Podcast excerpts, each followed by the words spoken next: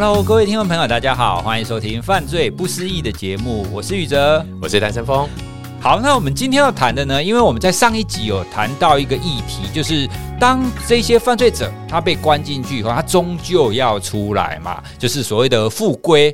那这样出来之后呢，他会遭遇到哪一些情况，以及他在哪些状态底下他是可以离开的？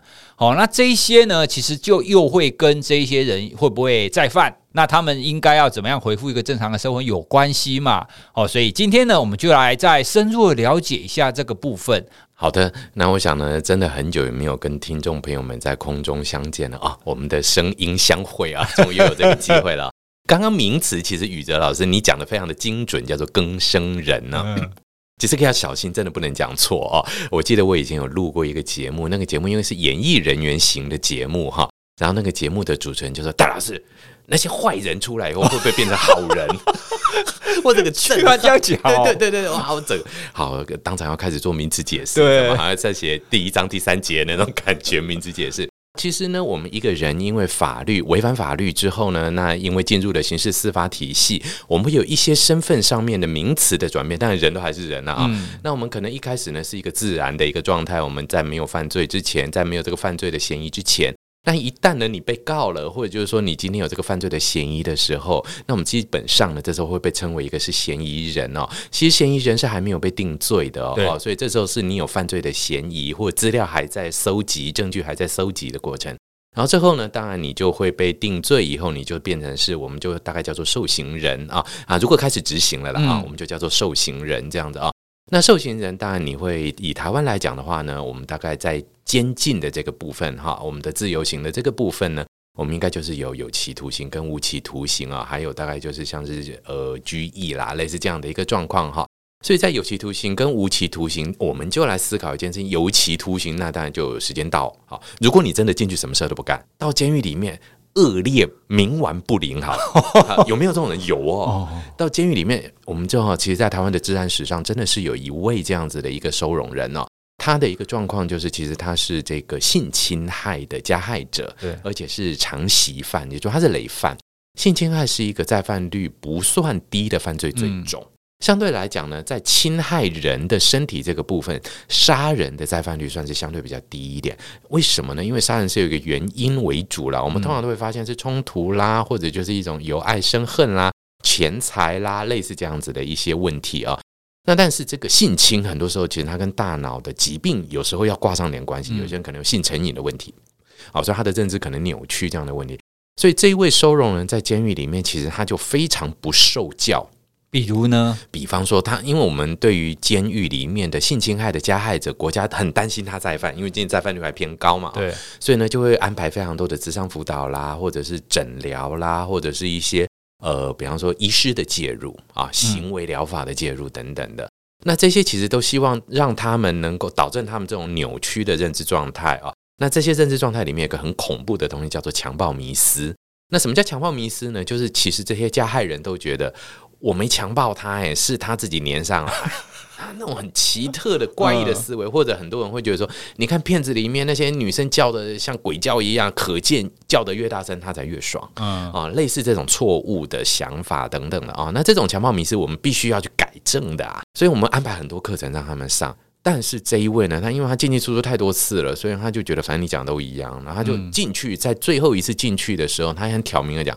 反正你讲的我都知道，我也不想听，你也不用来鸟我，你不要理我。那他就非常的抗拒，即使他不做坏，也不会去挑战。他就是非常的抗拒，抗拒所有的处遇，嗯、所有的 treatment 他都没兴趣。他说他宁愿关在独居房发呆，他也没事。就是他把自己放的空空的，什么都没有。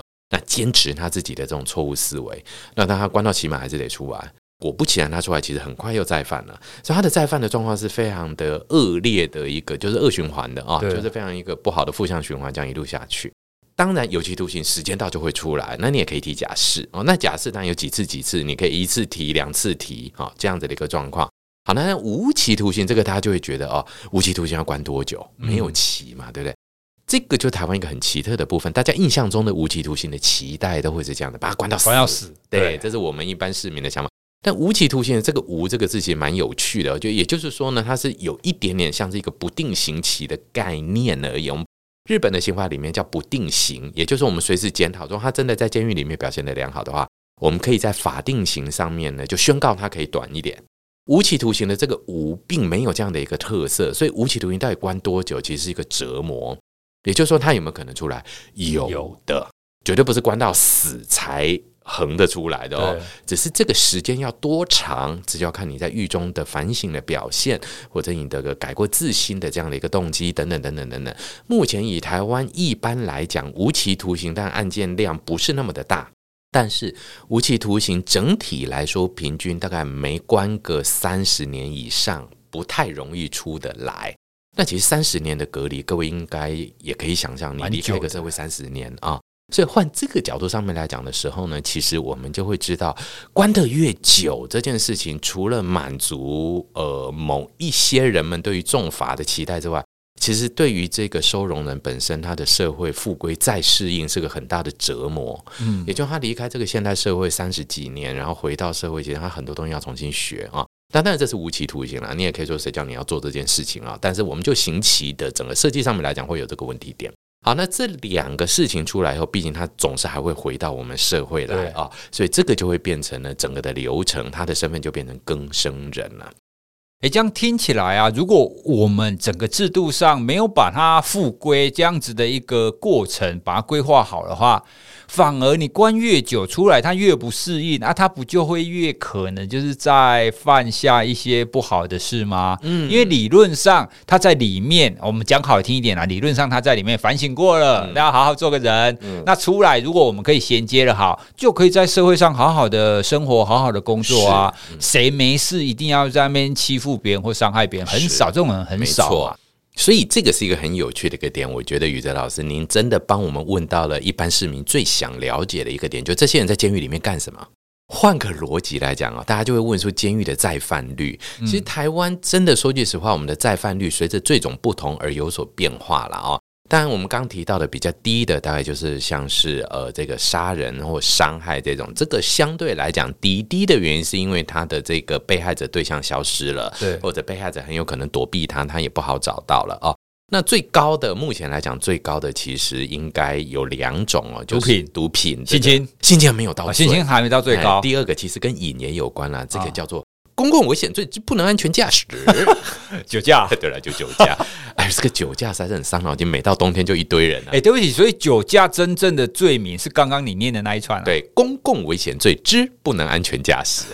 对，非常学术专业。对，对，听起来肃然起敬，要立正唱国歌那种感觉，你不觉得吗？嗯。啊，所以呢，实际上啊，哎，这两个，因为我们还是很合理的说，所以从毒瘾、酒瘾的角度来看的话。这些应该要治病，而不是关起来。对，没有错。那关起来，然后病摆在那里出来，还不是有病发，就复发的概念了啊、哦。所以其实这两种的高哦，换个逻辑来讲，除了法令的越来越严格以外，我们上次应该有跟各位提到，就是说，其实我们现在监狱里面超收容的比例很高，嗯、很大的原因是因为我们一般市民的期待，我们其实容不太下有任何有瑕疵的人类出现在我们的 周边啊。所以呢，总关进去，关进去，关进去，越关越多这样子啊，所以这是一个麻烦的点啊。那当然呢，除了这两个引头的这种犯罪行为，包含也就他的大脑可能三号有点疾病了这样的一个状况之外呢。所以呢，那我们就会知道一件事情，就是说这些整体来讲的再犯，大概台湾大概哈再犯率有一个危险周期，很有趣的一个现象。刚刚放出来这些朋友们呢，大概都是坚决不会再做坏事。刚刚放出来，对，所以这个刚刚大概大概要刚刚多久？对，好，很有趣的，大约啦。我们看那个我们叫做生存曲线啊，各位在座的听众朋友们，可能有一些是做保险的啊，各位应该有缴过保费的人。嗯为什么越年轻的人保费越便宜？因为他安全啊，他不太会出事，那就对了嘛。但是我像我们这种老人，而且我还心脏病，我现在保保险都不能保。好，所以呢，从这个角，这个叫做生存曲线。所以我们怎么做研究呢？我们就把这个更生人啊，他从监狱踏出监狱的那一天，叫做他在社会复活了，活着，然后到他下次被抓，这叫做死掉了。假定这个观念，我们来画一个曲线啊，那我们会发现呢，有一个很有趣的一个地方，半年，半年，也就是大概是五个月到七个月，这个平均抓六个月好了。在零到六个月的这个阶段的时候，再犯率并不会急速的上升，非常平缓。在这个时候呢，比较危险的再犯反而是什么呢？窃盗、诈欺、这种再犯的危险在什么地方呢？因为其实我们来思考，窃盗跟诈欺很多都是源于原生家庭或原始的生活状况，经济状况就不好。那你今天关了这么久出来，经济状况只会更不好。你把一个穷人关了以后，让他更穷了，他出来能干嘛？重操旧业。所以一开始的这一个零到六个月左右的这种再犯的缓步上升现象呢，大概都跟这种很原始的财产型犯罪比较有关联，也就叫重操旧业，因为他不吃就会死掉。好，那在这时候呢，这些成瘾型的犯罪危险性都还相对没有那么的高，理由在哪里呢？我们都会知道，这会有这些戒断哈，都有一个蜜月期。我们不要讲说我们叫成瘾啊，也许听众朋友说，老师你讲我都听不懂啊，我不知道什么叫做呃药物成瘾啊。我问你，减肥就好了。减肥有没有那种一种，我下定决心要减肥，要开始运动，对，然后大概可以撑两个礼拜，然后我打死不吃甜点了，绝对不吃肥肉了，大概可以撑一个礼拜到一个月。好，哎，其实药物的成瘾哦，在我们真的很强力的介入的这一些 a program 的介入之下哈，其实不管是药物成瘾还是酒精成瘾，大概他们这一些朋友们离开监狱之后，动机都很高。然后我们也会教他很多的拒瘾技巧、拒毒的技巧，所以其实他们都可以做得不错哦。所以前半年呢啊，六个月这样的一个状况呢，其实他们的复发都不会立即性的冲起来，啊，六个月后就麻烦了哦。理由在哪里？对啊，为什么？好，这时候听众朋友会讲，哇，哈，六个月了，哈，很久了，受不了，对不对？其实不是啊，很奇特的现象出现，毒瘾这种东西或酒瘾这种东西，其实它是渐渐渐渐就降了啦。啊，坦白讲，是真的会降的，它是不会说永远都拉在那么高的阶段嘛。对啊，因为理论上从戒断的概念来讲，你度过了前面最辛苦的那种生对生理戒断，嗯，那六个月心理的那种戒断，那个 craving 应该也都慢慢降低了。降，对啊，好恐怖就在这里了。所以生理没感觉，就是身体里没毒了，心里头也觉得我这次终于成功了。嗯，所以我已经挥别过往的那个悲惨，重新做人，重新再吸一次。就来了，为什么、啊？对，这很有趣。我们就会发现，问每一次这些药物再犯的朋友，都会告诉我们说：“老师，我这个不叫成瘾，我是重新吸啊。”你问戒烟的朋友就好了，重新吸。对，我不是吸以前的那种毒呢，我是重新吸。所以他是吸另外一个厂牌，也没有，他其实都是做一模一样的事情，但他脑袋里头告诉自己的事情是：我上次成功了。哦，所以我可以重新做人，重新吸也 没有错。所以意思就是说，哎、欸，拜托，我之前吸毒，你把我抓去关，给我上课，我都懂了。然后我也都撑了这么久了，我再吸的叫做重新吸，不是以前吸。OK，所以这个逻辑是他们脑海里面很强烈的一个自我合理化。哦，所以这个不是个案，是很多人都这样，很多人都这样。所以我们每一次在监狱里面。每一次他们都会讲，老师，我这个哈，你说要讲说再犯哈，这是你们不吸毒的人的说法。其实我们这个不叫再犯，我们只是呢勇于重新尝试。那个口才非常的好。那这样的一个状况很有趣，大概在半年，大概到两年左右，这这一年半就是高峰危险期，因为他会觉得我监狱里面关那么久都没吸，我出来也勇敢的跨过了好几趟的约会都没吸了。哦，哈。那这个就麻烦了，因为这个在药物的观点里面，其实我们只要这个酬赏系统一重新建立，很快又会对啊，很快就连起来了，对，对，对，非常非常非常的快，所以。碰一次就是后续又再一次了，那那就再等下一次这样子。所以呢，大概我们叫做存活概念来讲啊，一般来讲呢，大概我们大概都追五年左右，大概到五年左右呢，这个再犯的现象大概就会盯到五成多，快六成，也就是接近一半以上的人会是再回监狱了。不管是在，其实如果毒品就更高，毒品大概八成多到九成啊。哎，所以基本上都在用了。那如果说我们今天是一般犯罪类型，就总和来讲的话，大概五成多六成的再犯现象就可以被看到了。所以这样的一个流程就会告诉我们一件事情：就监狱里面其实到底在做什么啊？那其实呃，这个就是我们犯罪防治系的专业嘛啊。那我们就先从法律这个层面来简单介绍一下了哈。那我们基本上呢，一个人从他的这个在刑事司法的体系里面呢，发生了这一些纠葛啦，发生了这一些处分之后呢。其实呢，我们有一套法律，如果他真的判监执行的话，我们这个叫做《监狱行刑法》啊，嗯、那真的是有这套法律里面是规范监狱里面该怎么执行的啊，以及呢，这个监狱里面到底他监狱能做什么或不能做什么？大家以为监狱里面会不会？很怪异的是，典狱长说了算啊！对啊，类似什么，这样跟以前那种《监狱风云》有没有？对，我觉得《监狱风云》很有趣。我在看小时候看，觉得真是理所当然；长大看，觉得充满污点，你知道吗？那典狱长都是肥的跟猪一样，然后看大家一直吃鸡腿，然后那个头发秃秃的，然后那捧个肚子在那边讲话怪怪的那种。实际上没有，台湾的典狱长哦，八大监典狱长通通都是博士，哎，哇，学历都很高。所以呢，基本上呢，我们的这个监所内部的这一些，我们叫做政策的规划者。政策的执行者或第一线的管理人员，绝绝绝大部分大概都已经有大学以上的学历了。嗯、到监狱里面以后呢，其实监狱因为跟着这个监狱刑刑法在做执行啊，所以其实呢，它是真的按部就班的啊。也就是说呢，每个阶段每个阶段要做的事情都是固定的。监狱进去以后呢，其实它完全是按照监狱刑刑法来走。当然，这个部分戴老师绝对没有亲眼目睹，我们不可能去看他整个过程，我也不是他的执行人员。但是在法律里面就会写得很清楚该怎么做。但各位幻想中，或者是电影演的，或者是你自己脑补出来的所谓的搜身体检，对啊，有还没有？有，当然需要搜身，也需要体检，也需要缴交私人物品，这些都是需要保管的。好，那我们其实呢，在新兵训练的时候，也是有私人物品的收藏这件事。我记得那时候有一个大大的袋子，然后就丢进去，然后放在那个保险哎那个储藏室里面嘛，就是你不要被私人的东西有困扰这样的。一般来讲呢，他都会让你点抽你的现金，因为你这个不能有任何的现金上面的疏漏。好，那那还有一些成瘾物质，一定要全部缴交哦。最常有的成瘾物质一定就是烟跟酒。有人真的会藏烟藏酒，藏在哪里鞋子底啊？那藏多了，什么花样都有，书本里啊什么，所以这些东西通通不能带。好，接下来最经典的东西就来，大家一定会问有没有？抠屁屁这件事情，对啊，就是所谓的捅肛门啊，什么什么的。电影里面不是都演说他要把它扒开、扒开啊，干嘛？然后大家拿个棍子在那边戳来戳去，戳来戳去。哦，其实呢，在法律的规定里面，这些都是健康检查的部分哦。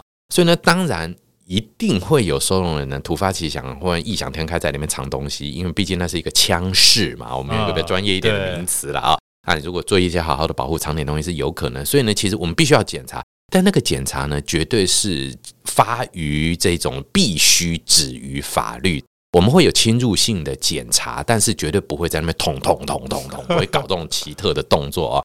当然也会希望呢，它可以做好完整的，因为我们知道监狱它非常高密度的收容，所以呢扒开来，其实最主要也是希望看有没有一些皮肤疾病哦啊。那尤其你说像是呃一些呃传染性比较高，坚信是有哦白话文叫菜花啊，那这种接触性的东西，一旦有的话，它整屋子都是，总也麻烦了。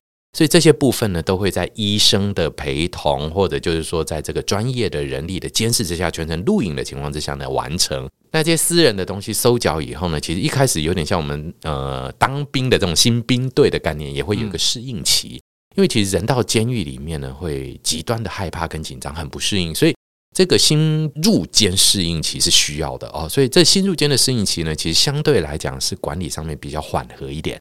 入监以后呢，他就要从最基层开始往上爬。那这边我们就有一个叫做累进处遇的制度。那这个累进处遇就是看你的表现。当然，这是监狱里面呢难得能够出现赏罚的地方。宇哲老师跟我当过兵，印象都有的，就是其实当兵对我们最大的处罚叫做禁驾，对，就是自由的剥夺。嗯，那累进处遇也类似，就是比方说通信的自由、接见的自由等等的一个权限的设定。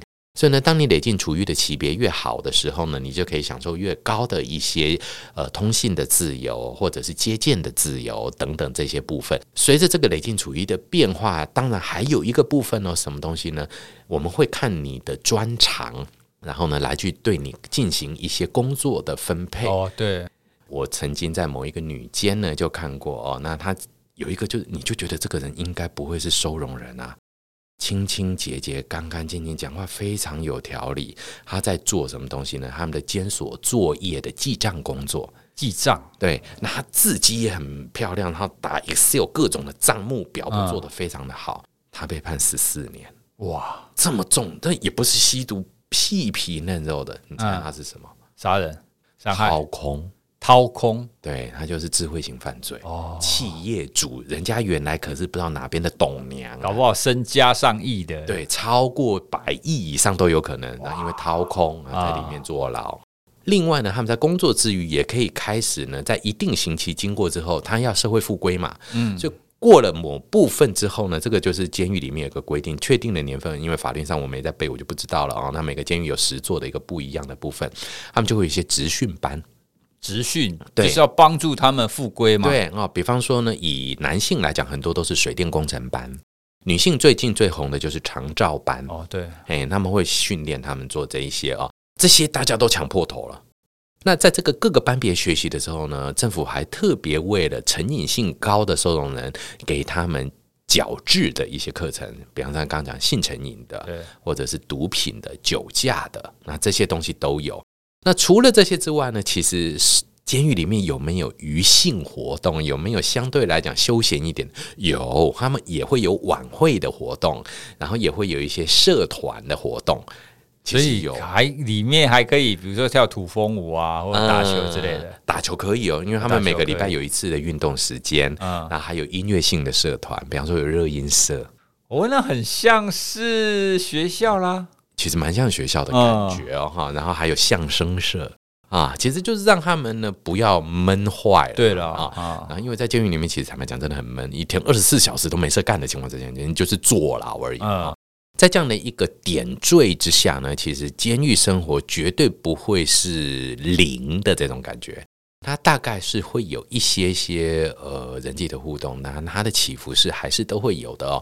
那直到渐渐你要接触到呃社会，也就你快要、比方说你要假释已经提过了啦，或者就说你今天已经快要接近期满的时候，这时候呢，外部资源就会进来了，最常见的就社会局。啊，各地的社会局或这些社会福利的机构就会进来，还有像救服中心，他就进来问你需不需要转介这一种就业服务，那或者就是你今天如果你是弱势的话，需不需要有一些急难救助金等等啊。